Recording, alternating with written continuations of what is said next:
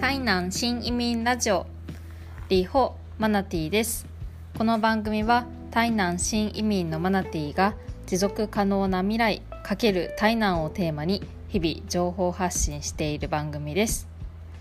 家族の多様性について今回は第2回目の放送です。本編へレッツゴー。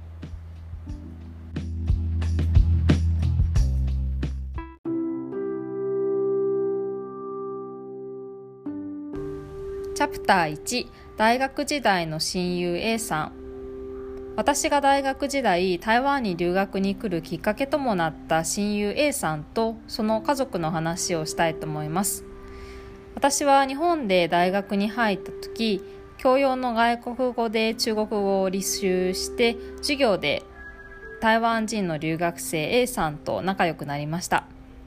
彼女との交流の中で台湾に対して強い興味を持つようになって最終的に台湾に留学に来ることにもなりました。逆に彼女が日本の大学に留学に行こうと思ったきっかけの一つに家族の存在がありました。A さんのおばあちゃんは台湾東部の原住民でしたが日本統治時代に日本語を習得して日本語で日記を書いていたそうです。A さんはおばあちゃんの日記を読みたいと思って日本語を勉強し始めて日本の大学に留学に来るに至ったということでした。台湾の原住民というのはとても興味深い民族でしてたくさんの種類があります。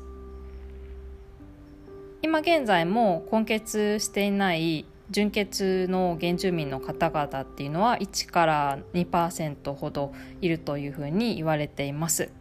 もし興味があったら調べてみてくださいね。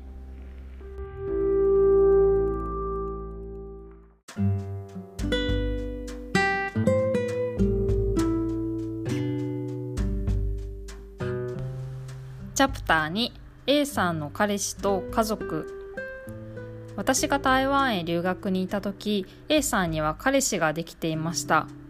A さんの彼氏は性的少数者 LGBT の T トランスジェンダーで体は女の子として生まれてきたけれど心は男の子という彼氏でした。彼氏は台北の裕福な家の子だったようなんですが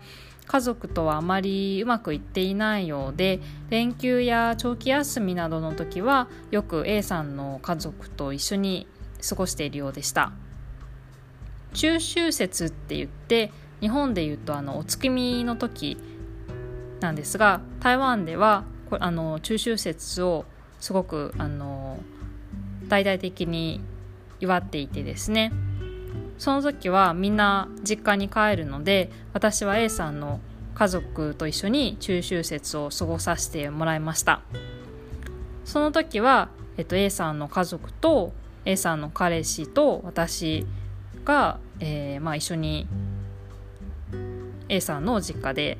あのー、楽しくバーベキューをして過ごしました。すごくあのいい思い出です。台湾では付き合っている彼氏や彼女が割と気軽にと言いますかフランクにお互いの家族に溶け込んで過ごしているケースが多いです。日本に比べると圧倒的にそこら辺のこう心のハードルっていうのは低いのかなって思います。ただまあ例外もあるのであのー、すごく付き合ってる相手方に対してあの敵意を持っている親だったりすると、まあ、こういったことは、まあ、ないですね。まあ、いろんな家族のパターンがあって、まあ、こういう家族の在り方というかあのこういうケースもあるんだよっていうことを紹介しました。ではまた次回。再会。